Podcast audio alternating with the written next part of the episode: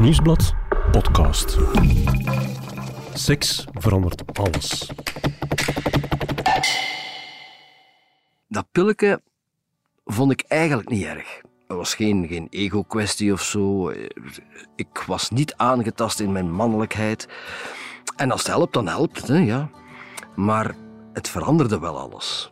Seks, die harmonie tussen onze spontaniteit. En dan denk ik, allee, hoe kan dat nu? Bij de vrouw van mijn leven.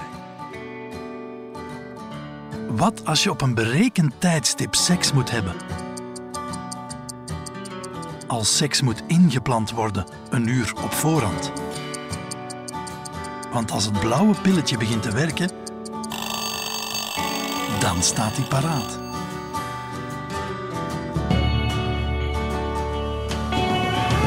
Ben Johan Terrein en deze podcast gaat over seks. Over dit, maar vooral ook over dit. Over hoe je seks beleeft in je hoofd. Uiteindelijk kan alleen jij dat weten. En dat maakt het net zo fascinerend. Eigenlijk is seks een spiegel die van alles vertelt over jezelf en je relaties. En de vrouw die ons die spiegel voorhoudt is relatietherapeute Rika Ponet. Zij neemt ons mee naar haar praktijk, Kom binnen. waar ze de meest intieme dingen hoort. En na al die jaren is er voor Rika één rode draad die door al die verhalen loopt. De mens zingt het, seks verandert alles, maar dat is uiteraard ook zo. hè. Seks verandert alles. Om niet uit het bed te praten, geeft ze deze echte mensen uit haar praktijk een andere naam en een andere stem. Rika, een eh, dienstweigeraar. We hebben vorig seizoen er al eens een aflevering het over gehad. Ja, We hebben het er nu opnieuw over. Dat doet mij vermoeden dat de ene erectiestoornis de andere niet is. Of is dat maar wat slap gelul? Johan toch. Inderdaad, ik denk dat het ehm, heel kort door de bocht zou zijn om te zeggen dat een erectiele dysfunctie, zoals dat dan genoemd wordt, een erectiele dysfunctie is. De variëteit aan oorzaken is heel groot. Nu, hoe wordt dat dan meestal benaderd? Als het als man niet lukt, dan wordt er eerst gekeken, is er mogelijk een fysieke oorzaak, een gezondheidsprobleem? En eigenlijk kan je ervan uitgaan, als er nog altijd sprake is van een ochtenderectie, dat het eigenlijk nog wel mogelijk is om een erectie te hebben. Dat er geen fysiek dat er probleem geen is. fysiek probleem is, dus dat we het probleem dan elders moeten zoeken. Eh, het zij individueel op een psychologisch niveau, het zij binnen de relatie. Als dat er niet meer is, die ochtenderectie, dan is het inderdaad belangrijk van eens in eerste instantie langs te gaan bij een uroloog, bij een arts. En daar wordt dan al eens ja, het gekende Viagra voorgeschreven. Patrick en Katrien is zo'n koppel dat elkaar gevonden heeft. Ze hebben allebei een echtscheiding achter de rug. Ze worden niet meer op eender wie verliefd. Maar toen ze elkaar ontmoetten, wisten ze: dit is het. Ze delen dezelfde passies en levensvisie. Komt door hun job ook. Hij is arts, zij is psychologe. Ze vinden elkaar ook aantrekkelijk. De eerste keer seks ervaarden ze als een soort van thuiskomen, als helend. Het blijven hulpverleners natuurlijk. Toch zitten ze op een dag in de praktijk van Rika. Want hoe hard ze ook overtuigd zijn van elkaar en van hun relatie, er is één probleem. Patrick kan zijn erectie niet houden. Hij neemt daarvoor Viagra, dus technisch gezien zijn er weinig problemen, maar door dat ene pilletje verandert de seksbeleving wel volledig en sluipt ook de twijfel in hun hoofd. Patrick en Katrien Ja, komen bij jou in de praktijk. ja, Op het eerste zicht zou je zeggen, dat is een koppel dat alles heeft waar iedereen eigenlijk naar verlangt. Een goede verbinding. Enfin, Mhm. Ja. Ze zijn heel overtuigd van hun relatie Ja. en toch komen ze bij jou in de stoel. Ja, dus zij zijn een paar jaar samen, zijn allebei vijftigers en hebben een aantal jaren geleden een eh, echtscheiding achter de rug gehad en daarna ook allebei nog een relatie gehad. Nu, in die vorige relaties kan je eigenlijk wel zeggen dat dat een vorm van hulpverlenersrelaties waren. Het zijn ook allebei hulpverleners. Hij is arts, zij is psycholoog. En vorige partners, ja, dat uh, was altijd het type relatie waarbij dat de partner aanleunde. En waarbij na verloop van tijd toch een dynamiek ontstond waarin zij nogal heel erg onder druk werden gezet om te geven. En er aan de andere kant ja, iemand zat voor wie het nooit genoeg was. Het typische slachtoffer. Iemand bij wie de nood hoog is aan aandacht, hulp. betrokkenheid, hulp, ondersteuning. En nu is het totaal anders. Dat, is, uh, dat zijn twee mensen die heel erg afgestemd op elkaar, heel erg gevend naar elkaar, over alles kunnen praten. En um, je merkt dat ook een heel veilige, warme relatie hebben waarin er heel veel kan gedeeld worden. Mm -hmm. ja. Toch iets waar de meeste mensen naar jaloers op zijn. Of, ja. ja naar een, een, hele, hele diepe uh, verbondenheid. Ja. Hoe hebben ze elkaar leren kennen? Uh, ze hebben elkaar op een congres ontmoet waar zij iets voorgedragen heeft als lezing. En ze nadien aan de praat geraakt zijn omdat hij daar een vraag over had. En dat klikte direct ook vrij snel seksueel contact gehad. En beiden hebben dat ervaren als iets wat um, misschien voor het eerst in hun leven als een vorm van nabijheid die ze voordien nooit in hun seksualiteit hadden gekend. Ja, dus er was van bij het begin een soort van zelfsprekendheid. Ja. Meteen thuiskomen bij elkaar. Ja, maar ook die eerste keer merken ze, er is een vorm van penetratie, maar die houdt niet lang aan. Dat is van bij het begin een probleem. Dat is van bij het begin een probleem. En hij komt op dat moment ook niet op die manier uh, klaar. Het lukt dan wel voor haar om hem oraal te bevredigen, maar niet via die uh, penetratie. Ja, de, de stress zeker. De eerste keer is altijd een beetje spannend. En Katrien zegt ook faalangst. Maar zij kan wel weten, zij is psychologe. Maar eerlijk, erg was dat niet. Het deed niks af aan die hele beleving. Die was gewoon echt fantastisch. Dus de eerste seks is wel bevredigend op Ja. een manier? Of is een vorm van thuiskomen? Een vorm van thuiskomen, een vorm van Heling, verbondenheid, van heling ook, eh, die ze vieren. Er is enorm veel harmonie. En dat ook- allemaal ondanks eh, ja, het feit, Het feit dat, hij... hij zijn erectie niet kan gaande houden. Ja. Ja. En eh, waarom niet? Hè? Het, het, seks is meer dan alleen maar de, de erectie. Dat is, weet ik, dat is Rika, daar ja. duidelijk. Nee, maar, nee, maar het, is, het is toch bijzonder. Hè? Een eerste keer, die Ja. voelt als thuiskomen en dan toch iets wat niet helemaal goed marcheert, zeg maar. Ja, nu, ik denk zowel bij jongere stellen als op wat latere leeftijd dat dat veel vaker voorkomt dan we vermoeden. Ja, we denken altijd eerste seks dat dat overloopt van lust en veroveringsdrang en dat dat bij iedereen dan ook eh, met een vingerknip lukt en aangehouden wordt. In de praktijk is dat zeker niet altijd zo. Er zijn nogal wat factoren die dat eh, bepalen, dus dat hoeft ook inderdaad eh, bij aanvang zeker niet geproblematiseerd te worden. Nee. Maar bij Patrick en Katrien is er zoiets van, dit komt wel goed. Ja. We hebben elkaar gevonden, we zijn een match made in heaven. Ja, Dit is onze nieuwe kans. ja. En dus maken ze zich niet al te veel Ja, zorgen. in eh, eerste instantie maken ze zich daar weinig zorgen over. Ja. Wanneer komt daar dan een verandering in? Wanneer maken ze zich wel zorgen? Het feit dat ze zich geen zorgen maken, wil natuurlijk niet zeggen dat die ervaring niet blijft hangen. Dat zie je ook eh, heel vaak. Je moet weten, hij is iemand die bijna centraal in een relatie het plezieren van de andere stelt. Aan haar kant is dat ook zo. Dat maakt ook dat ze waarschijnlijk naar elkaar toe van bij aanvang ja, ook heel erg tegemoetkomend waren. Het heel sterk wegrelativeren van dingen die mogelijk ja, tot een verschilervaring of tot een vorm van disharmonie zou kunnen leiden. Begrijp ik dat goed? Dus als er iets niet lukt, dan gaan ze dat eerder negeren dan Ja, dat ze... inderdaad. Dan gaan ze eerder altijd opnieuw weer kijken naar alles wat er is, dan Ja. dat ze ja, dat, dat gegeven dan in de verf zouden zetten of daar te hard de nadruk zouden op gaan leggen. Maar het is er wel. Ja. onbewust speelt dat zeker mee. Plus het zijn allebei gevers, hoor ik, hè? Ja. In, in het seksuele beleving. Dus daardoor ga je ook een beetje minimaliseren dat het bij jou niet zo belangrijk is of niet zo... Ja, je ziet dat zijn dan mensen die het ook wat moeilijker hebben met ontvangen, want dat, vangt, dat Ja. hangt daar dan automatisch mee samen. Ja, eigenlijk eh, willen ze vooral heel erg bevestigen dat eh, de andere goed bezig is en dat ze heel blij zijn met de manier waarop de andere het met hen doet. Dus eh, ja. Als we nu even flash forward naar eh, zeg maar de vijftiende beurt samen, Ja. is dat probleem er nog altijd? Of is dat groter geworden?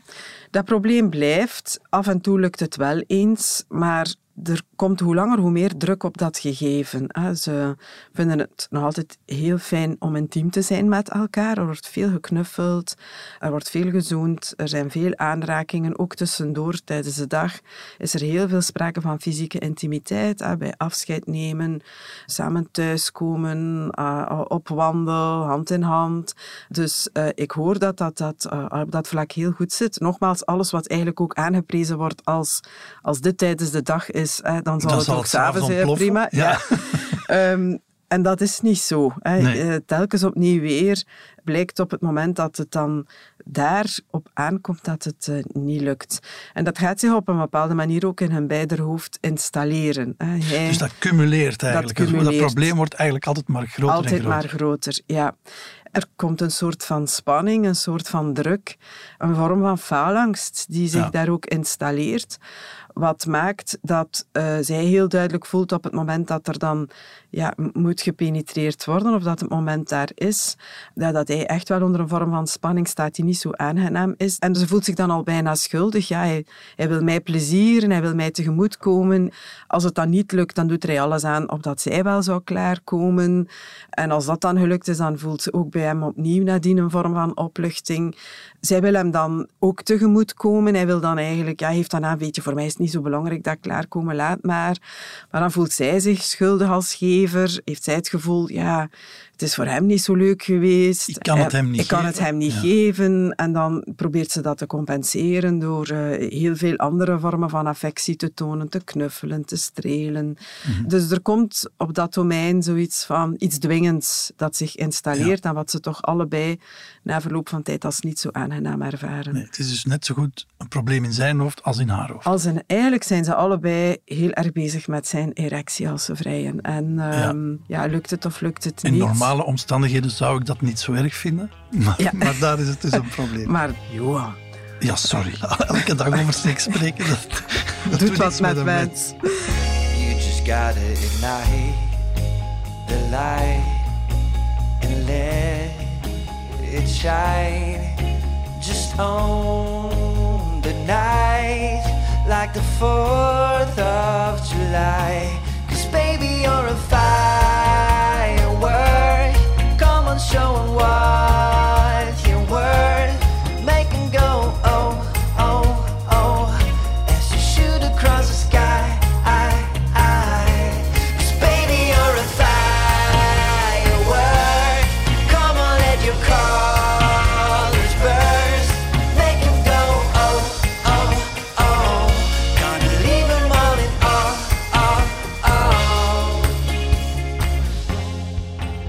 seks alleen penetratie is, dat is bullshit.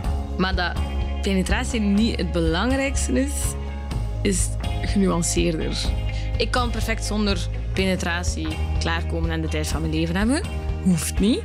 Maar het blijft wel een feit dat penetratie voor de andere, voor de persoon met de penis, vaak wel hetgeen is waar die het meeste plezier uit haalt. En dat wilt je de ander ook geven, hè? Dat is ding. Seks is net evenveel genieten van wat je krijgt als wat je geeft. Ik heb als ik net niet volwassen was, heb ik een relatie gehad. Ik had daarvoor al seks gehad. Maar ik had een relatie met, met een meisje waarbij dat seks niet ging. Het voordeel daarvan was wel is dat we een heel intieme seksrelatie hadden zonder die penetratie. We specialiseerden ons dan op orale seks. We, vonden heel veel ja, trucken uit om, hè, om toch maar klaar te komen. We hadden heel veel hulpmiddeltjes zoals ijsklontjes of slagroom. Dat was heel speciaal wel, omdat je heel intiem en heel bewust omgaat met, met seks. En zeker toen, dat was echt wel een heel grote leerfase. En ik heb daar nooit geen spijt van dat we in die relatie dat ik geen penetratie heb gehad. Omdat dat, dat was iets helemaal apart. En dat bewees ook wel dat die penetratie niet nodig was om een gezond seksleven te hebben. Ik zou niet zeggen dat penetratie niet belangrijk is, of toch niet voor mij, uh, omdat ik daar wel heel veel van kan genieten. En um, ja, om het een beetje plat te zeggen, ik word ook wel graag genomen. Ik weet dat er zoveel verschillende vormen zijn en vooral zoveel verschillende vormen van genegenheid en van liefde. Maar als je zegt van we willen nu echt een keer seks hebben, dan is dat voor mij wel de leukste manier om te doen. Maar voor mij is het wel specialer als er penetratie bij is. In bed, ik denk dat het belangrijker is dat je het gevoel hebt dat, dat, dat je connecteert, dat je, ja, waarmee ik niet zeg dat ik. eh, eh, dat het voor mij ook goed is om niet klaar te komen. Want dat eh, ja, fabeltje wil ik dan toch even de wereld uithelpen. Daar, ja, zo tantrisch ben ik nu ook weer niet aangelegd. Maar ik vind wel zo dat het. En dat maakt, vind ik, na zoveel jaar huwelijk toch nog wel altijd fijn. Is de, is de connectie gewoon. Baby,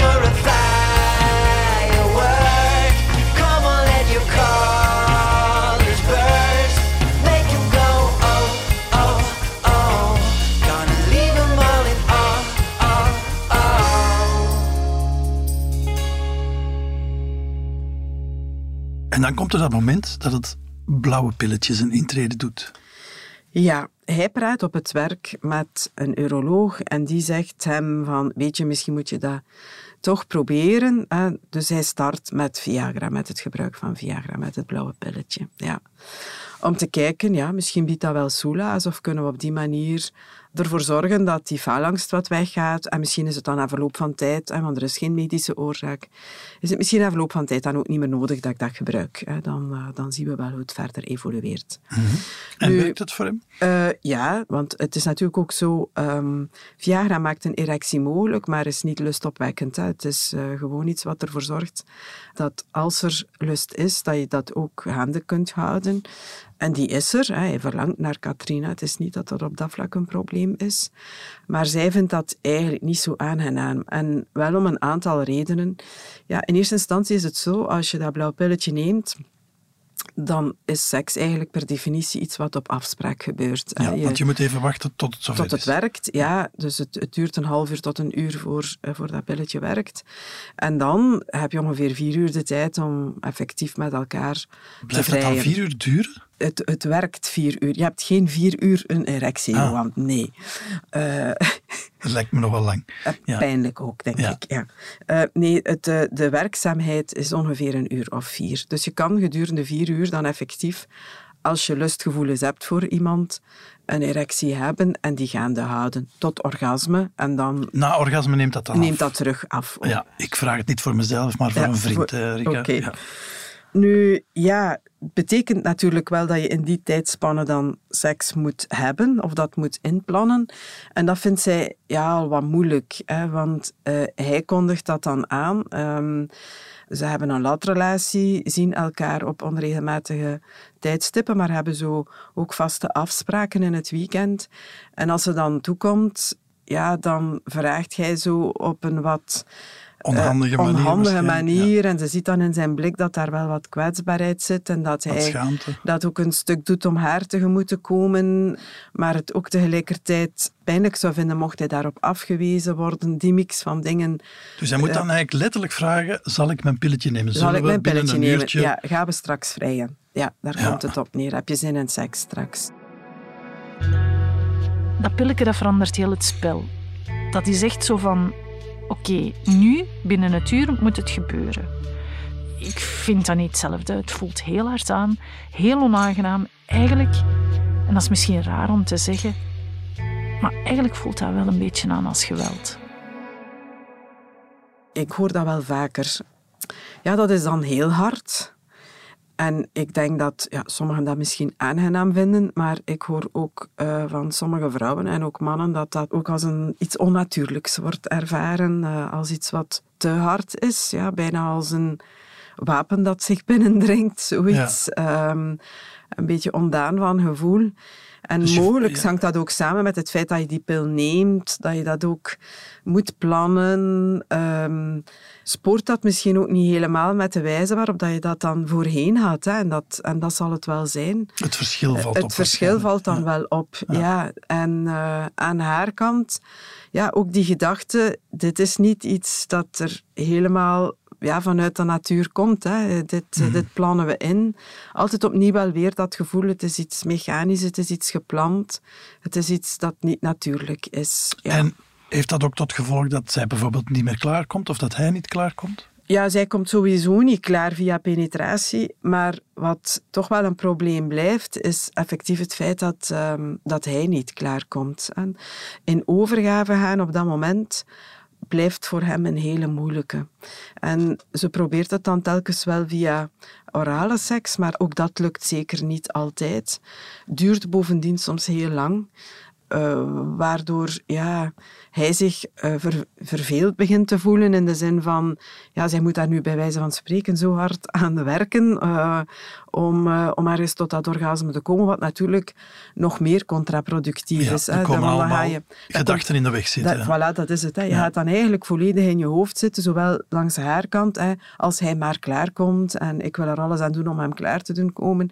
En hey, dat heeft niks meer met genieten te maken. Hè. En aan zijn kant, ja, hoe, hoe sneller ik klaarkom, hoe liever. En dat lukt dan zeker niet, hè, want dan ga je daar niet in mee. Dan zit je niet in je lichaam, dan zit je eigenlijk op dat moment alleen nog in je hoofd. Waarop dat hij dan meestal ook aangeeft van ja, het is oké, het lukt me niet, ik ben te gespannen, eh, ik heb te veel stress gehad vandaag, het ligt niet aan jou. En waardoor eigenlijk het probleem dat hen richting Viagra heeft geleid, een beetje hetzelfde blijft. blijft in Ja, stand dat gewoon. blijft in stand gewoon, ja. Dus de seks geeft hen geen voldaan gevoel. Nee, die erectie blijft eigenlijk, of zijn erectie blijft heel centraal staan in hoe ze hun seksualiteit beleven. Ja. En nu is er wel, maar ja, niet op de manier zoals ze het eh, allebei graag zouden willen.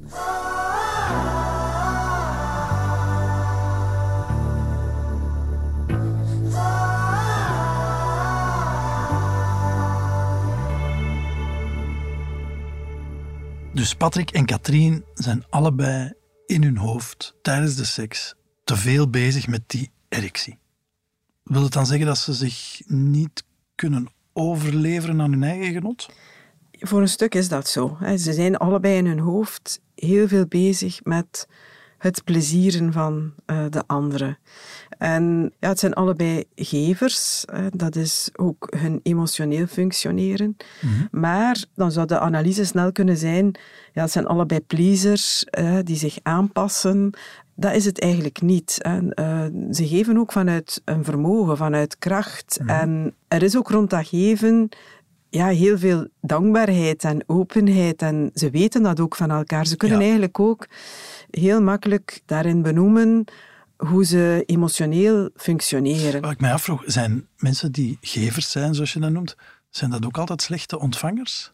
Heel vaak. Ja? En zeker als geven ja, ook zelfs centraal staat in je beroepskeuze, ja, dan ervaar je in ontvangen een vorm van kwetsbaarheid. En meestal hangt dat dan samen met een opvoeding, een, een thuiscontext, waar je toch het gevoel gekregen hebt dat je voorwaardelijk graag gezien wordt. Hè. Als je de andere tegemoet komt, als je zorgt dat je betekenis hebt in het leven van de anderen, en dat kan je door te geven, door ja, functioneel te zijn in het leven van de anderen, dan ben je goed bezig en dan krijg je bevestiging. Hè. Dan krijg je veel aanvaarding, veel bevestiging.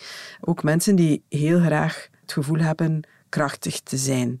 En eh, ja, vaak ook bevestigd geweest zijn in flink zijn, in presteren, Ja. in betekenis hebben, in hun best doen. Ja. En veel moeilijker, eh, of daar vaak ook op afgewezen geweest zijn, met eigen behoeftes naar buiten komen. Niet zozeer die behoefte is er en ik verwoord ze niet of ik breng ze niet naar buiten. Bij hen ging dat ook veel verder, zoals bij heel wat hulpverleners. Eigenlijk hebben ze in de loop van hun leven geleerd van die behoeftes zelfs niet meer te voelen. Als je als kind heel vaak afgewezen wordt op je behoefte aan nabijheid, aan ondersteuning, aan troost, en dat is daarom niet heel openlijk, hè, maar stel je bent gevallen en je mama verzorgt je knie, maar heeft eigenlijk weinig aandacht voor op dat moment de pijn of de emotionele pijn die daarmee gepaard gaat, dan leer je met die emotionele pijn kom ik best niet af, hè, want daar krijg ik eigenlijk weinig herkenning voor of word ik eerder op afgewezen. Krijg ik de boodschap van, "Hey, kom aan, daarvoor ben je te oud, daarvoor ga je nu toch niet wenen, flink zijn. Dan leer je, eh, dat is een heel goed voorbeeld, maar dan leer je in de loop van je leven, ehm, met dat soort kwetsbaarheid moet ik niet naar buiten komen. En na verloop van tijd, als je dat lang genoeg leert verdringen, allemaal kleine boodschappen naar elkaar die je zo in de loop van je leven krijgt, dan voel je het op den duur niet meer. En dat is ook wat bij hen eigenlijk speelt. Ze hebben het allebei erg moeilijk om naar hun behoeftes te gaan. Naar de eigen behoeften Naar de eigen behoeftes te gaan. En het is alsof dat de behoeften van de anderen dat dat hun behoefte Ja, is. Hun die behoefte ze, is... die merken ze op. Die merken ze op. En is, is dat nu dan het, het probleem? Zo twee gevers bij elkaar is geen goed idee? Is, is dat dan wat, wat je moet Ehm, concluderen? Toch niet. Ik denk dat dat relaties zijn eh, waar er effectief een enorme vorm van harmonie, van nabijheid, van ondersteuning kan zijn.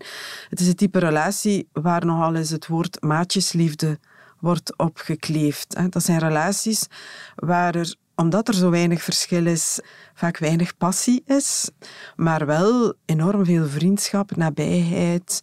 eh, Grote emotionele connectie. een grote emotionele connectie is, ja. Maar daardoor vaak, omdat er zo weinig verschil is, ook in hun verhaal, ze hadden eigenlijk nog nooit ruzie gemaakt. Niet dat dat moet, hè, ruzie maken. Maar zelfs het benoemen van een verschil was al een heel moeilijke. Want al de rest wat we hebben is zo fantastisch en zo fijn. Ja, Ja, Dus de- de- ik- wat ik vooral voel is, de versmelting is zo belangrijk ja ja, dat het individuele bijna geen belang meer heeft. dat het individuele bijna niet bestaat. Ja, Ja. Dat is, eh, ik denk dat ja, mensen die dat nooit gekend hebben, of die dat niet kennen, of ook nooit zullen kennen, ja, daar zo wat lacherig over doen. Ik ben er wel van overtuigd dat wie in zo'n relatie zit, ja, daar, een, Daar heel veel uithaalt, Ja, dat daar heel, heel veel is, uithaalt. Ja, dat als heel waardevol, als, als levensbelangrijk ook ervaart en beschouwt. Ja, tuurlijk. Eigenlijk Maar- bijna als een vorm van soulmate. Dat is, Ja. dat is wat ik toch vaak als gevoel heb als ik zo mensen ontmoet. Dit is wat echt soulmates zijn. eh, is. Maar misschien als basis voor ja, heel eh, opwindende, passionele seks niet zo ideaal Heel is. waardevol, maar inderdaad niet zo passioneel. Ja, dat klopt.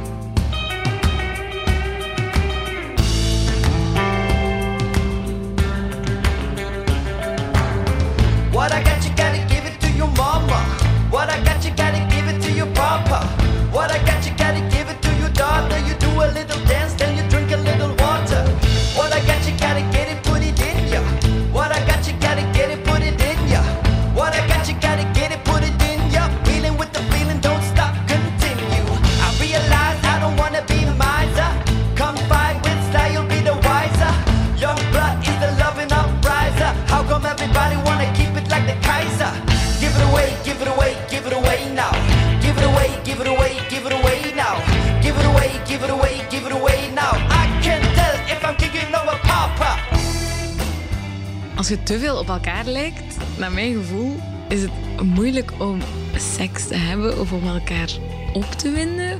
Omdat dat dan ergens in mijn hoofd zou lijken alsof je seks hebt met jezelf. Maar je hebt dat misschien niet door, hè? Ik weet het niet. Misschien heb ik ook al seks gehad met iemand die heel hard op mij lijkt. Maar als je te hard op elkaar lijkt, zeker als je bijvoorbeeld alle twee inderdaad gevers zit, ja, je kunt niet eeuwig aan elkaar geven. Allee, iemand moet ook nemen, hè? Als alles goed gaat en er is zo'n danige harmonie vormt een eenheid, ja, dan, dan voelde dat wel aan je, aan je seksleven. Een man alleen al, die maakt dan al iets minder testosteron aan, omdat ja, het, is hier allemaal, het is allemaal goed. De- Het zorgende komt dan veel meer naar boven. Ik heb dat bijvoorbeeld ook gehad bij de, bij de geboorte van mijn dochter. En dat, dat, volledig dat zorgende kwam en dat, dat ik echt zo aan mijn testosteron naar beneden voelde gaan. En dat heeft, denk ik, drie, vier maanden geduurd. Daarna is dat perfect weer naar omhoog gegaan. In mijn vorige relatie kan ik mij eigenlijk niet herinneren dat we ooit ruzie hebben gemaakt tot we uit elkaar zijn gegaan. Maar toch ja, is, is die relatie stuk gegaan, omdat het soms misschien ook allemaal een beetje te gemakkelijk was. Eh, en ik wel ook wat weerwerk nodig heb soms. En in mijn huidige relatie ehm, is het eigenlijk het tegenovergestelde. Ik denk dat wij elke dag geen ruzie hebben, maar wel een discussie. Maar we vinden ook wel alle twee plezant. Of toch tot op een bepaald punt. Dat had ook wel een effect, denk ik, in mijn seksleven. Ja, ook daar, eh, in die eerste relatie, was het ook gewoon soms inderdaad misschien een beetje te veel mijn maatje. En zag ik hem niet in het licht van een seksuele partner of zo, of iemand die ik tegen de muur zou willen plakken. Ehm, wat ik nu inderdaad ook wel veel meer heb, om, om, ja, om- de, waarschijnlijk de vreemde reden dat als iemand moeilijk doet tegen mij, ik dat dan interessant vind en dat dan spannend vind Ik denk dat er een positieve spanning moest zijn, maar niet per se een negatieve. Allee, zo een... We zijn boos en we gaan nu seks hebben en dan is het beter. Ja, dat kan wel eens leuk zijn, maar ik bedoel... Liever toch die andere soort seks van... Ik zie u graag hij maakt mij zo wild of whatever en daarom wil ik seks. Ik moet ineens denken aan, aan een koppel dat ik altijd tegenkom als ik eh, in de auto zit. En die gaan altijd samen wandelen. En die eh, hebben niet alleen hetzelfde aan, maar die wandelen ook synchroon. En dat is volgens mij, ja, dat is te veel. Ik denk ook, en je mag dat bij mijn vrouw checken, de dag dat wij samen gaan wandelen met dezelfde plunje en synchroon wandelen, ja, shoot us, alle twee. Give it away, give it away, give it away now. Give it away, give it away, give it away now. Give it away, give it away, give it away now. I can tell if I'm kicking over Papa.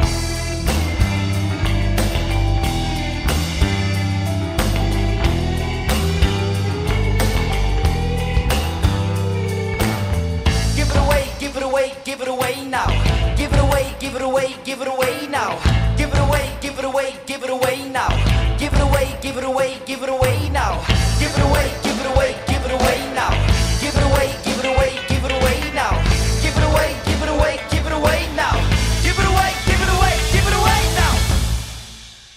In de seksologie heb je toch twee belangrijke stromingen in zaken gedachtegoed. Aan de ene kant, en dat is hetgene wat vandaag een heel prominent verhaal is, wordt er heel veel nadruk gelegd, en dat is zo de school van Sue Johnson, eh, wordt er heel veel nadruk gelegd op verbinding. hè. Als een koppel heel sterk emotioneel verbonden is, dan vloeit daaruit voort dat er een goede seksualiteit is. Of dat je in je seksualiteit die verbondenheid kunt vieren. En doordat je dan ook eh, vanuit die verbondenheid fijne seks hebt, zal die seksualiteit in verbondenheid ook nog eens je verbondenheid verder ondersteunen en doen toenemen. Ja. Hè? Dus dat is een, een wisselwerking. Maar, Maar, dat is toch een beetje het verhaal van Patrick en Katrien. Dat ze... ja, maar dan zie je een tweede stroming daarin is dan dat er toch ook wel het heel belangrijk blijft dat er een vorm van differentiatie, om het maar met een moeilijk woord te zeggen, een vorm van differentiatie is. En wat wil dat zeggen? Het blijft altijd iets tussen twee individuen. Ja. En daar waar dat die individuen niet meer zichtbaar zijn, wordt het eigenlijk ook wel moeilijk om tot een spanningsveld te komen. Uh, is er ook geen ruimte meer voor het spanningsveld dat seks nodig heeft. En dat is wat hier gebeurt. hè. Op het moment dat zij samen zijn, of de momenten dat zij samen zijn, vallen zij zo sterk samen dat er bijna van individualiteit geen sprake meer is. En het is net die individualiteit die we bij elkaar aantrekkelijk vinden. Het is net dat verschil dat ertoe leidt dat we graag bij de anderen willen komen. Eigenlijk is het altijd opnieuw weer het verlangen om samen te vallen, maar het onvermogen om dat te doen, omwille van het feit dat we verschillend zijn en verschillend blijven. En doordat zij die verschillen zo uitvlakken, ehm, Vlakken ze ook het verlangen. uit, ze ook het verlangen uit. Ja, dat is het eigenlijk. Ja.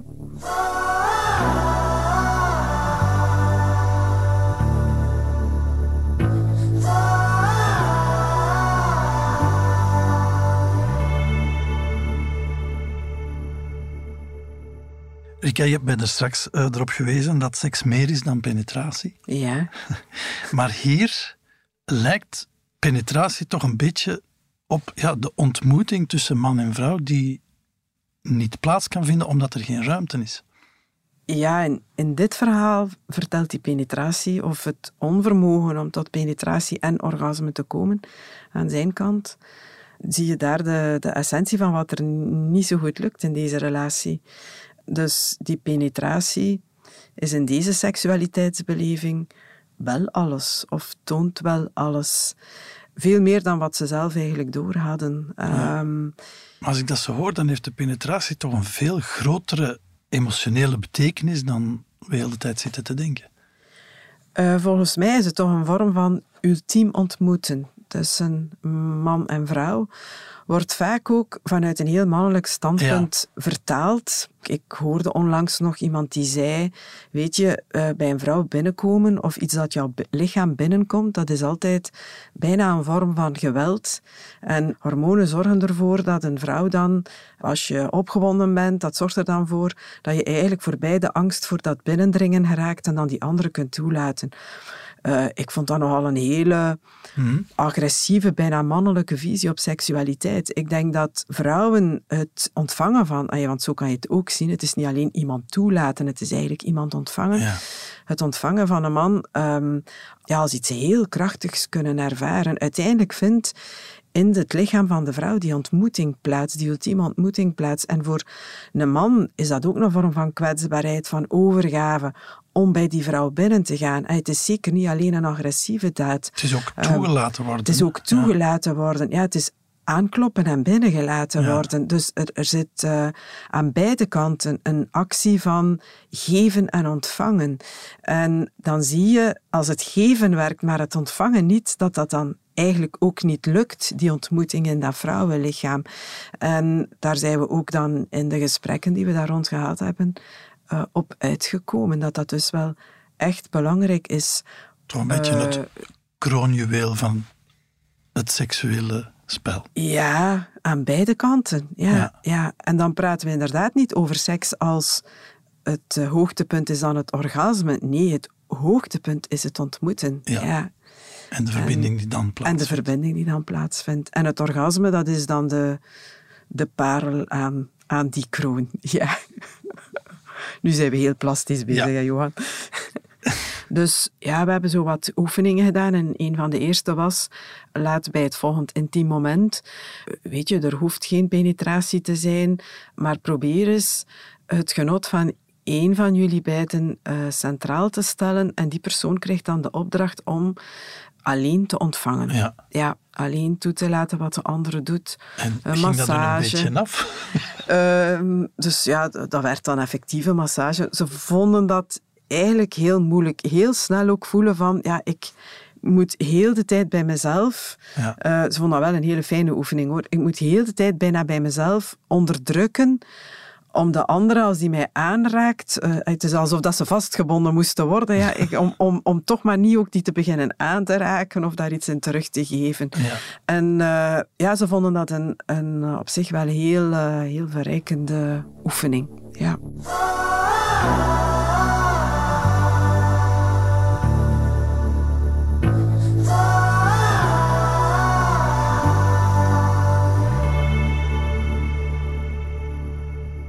Er was heel weinig behoefte aan anderen in die relatie. En zij verklaarden dat aan de hand van, weet je, wij zijn al de hele dag bezig met andere mensen. Ja. In de context van onze relatie vinden wij dat eigenlijk perfect samen. Hè. Wij, Je hebt het nu hebben- over vrienden en collega's Ja, en dat inderdaad. soort dingen. Ja. Droegen ze ook dezelfde kleren? Nee, dat is dan twinning, heet dat. Ehm, nee, zover ging het niet. Nee. Maar je ziet dat soms wel, zo'n stellen eh, in dezelfde t-shirt, dezelfde kleur. Ouders en kinderen, zie je dat ook nog? Bij ouders en kinderen. Ja, en dat zit zo'n beetje in het eh, huidige maatschappelijke discours, waarin er enorm hard op verbinding wordt ingezet. En Ja, dat, dat ik overheerst ja. enorm. Vroeg Ja. mij ook af, zijn we dat te belangrijk gaan vinden, dat samenvallen met iemand? Dat... verbinding heeft heel hard de kleur van symbiose gekregen. Ja. En dus, misschien is dat wel wat een, ehm, de tegenhanger van een maatschappij, of de remedie die we ergens voor onszelf inbouwen, in een maatschappij waar voor de rest toch heel sterk het individuele eh, centraal staat. Het feit dat dat zo centraal staat, roept ben ik zeker van een eh, verhoogde vorm van verlatingsangst op bij het merendeel onder ons, waardoor we in de relaties die we dan hebben heel hard op verbinding inzetten. En zo die kledingtrend van twinning, ik vind dat daar een symbool voor. Ja. Ja, absoluut. Is het gelukt bij ehm, Patrick en Katrien om dat verschil op te zoeken? Is het gelukt om weer erecties te krijgen? Op Ehm, natuurlijke manier dan? Ze zijn gestopt met Viagra, dat alleszins. Eigenlijk deden ze dat al op het moment dat ze dan die gesprekken bij mij hadden. Omdat ze zich daar gewoon niet goed bij voelden en zich eigenlijk beter voelden bij het feit dat er dan geen erectie mogelijk was dan, dan dat Viagra-verhaal. En de seksualiteit, en dat hoorde ik dan later, want ik heb ze nadien nog teruggehoord. Ik had daar eigenlijk ook een, direct een hele warme band mee. Ja, dat is ook zo heel, heel typisch aan wie zij zijn. Ze hebben dat echt ervaren als een verdere verdieping van, van wat zij hebben. Een nog groter begrip voor elkaars functioneren. zijn wel wat meer die dingen gaan doen eh, die we dan ook in de therapie als eh, mogelijke verruimingen of verbredingen van dat individuele naar voren zijn gaan schuiven. Het eh, centraal plaatsen van het eigen genot op een aantal momenten als ze intiem zijn. Die erecties, dat lukte regelmatiger, dat, dat verbeterde. Maar het bleef een relatie waarin grote passie of eh, het soort seksualiteit dat ze voorheen in andere relaties toch wel gehad hadden of gekend hadden, dat dat eh, hier uiteindelijk niet kon of ook niet gebeurde, niet plaatsvond. Maar ze problematiseerden dat ook niet. En dat vind ik altijd opnieuw ook weer een erg belangrijke. Ik moet niet bepalen hoe iemands seksualiteit eruit ziet. Als twee mensen zich goed voelen in de wijze waarop zij elkaar ontmoeten in een relatie, ja, dan is dat ook voor mij prima. Hè. Dus eh, dat gaat niet over... ehm, ik hoef dat niet te bepalen dat er voor hen moet uitzien. hè. Nee. Ja. Maar er is wel wat rust rond dat thema wedergekeerd ja. in het koppel. Dat was het. Ik denk dat zij het vooral wilden snappen. eh, Van, wat gebeurt hier nu? Hoe kan dit nu? Ook omdat dit zo haak staat op wat je daar meestal over leest. Ehm, Van, ai, de verbondenheid tussen ons zit goed. Zij hadden dat soort lectuur doorgenomen. Zij als psycholoog kende ook heel goed alles wat daar rond bestond of rond gezegd werd. Maar google dat en dan kom je bijna altijd uit op dat verhaal rond verbinding. En heel zelden op dat verhaal rond differentiatie. En blijft ook een erg belangrijke. Dat echt ontmoeten, maar ook kan vanuit verschil.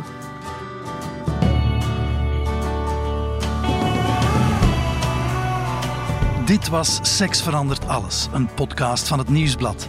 De stemmen waren van mezelf, Johan Terrein, en van relatietherapeute Rika Ponnet. De muziek kwam van Pieter Schrevens en de montage gebeurde door Benjamin Hertogs van House of Media. Dank ook aan de Love Voices voor het delen van hun persoonlijke liefdesverhalen.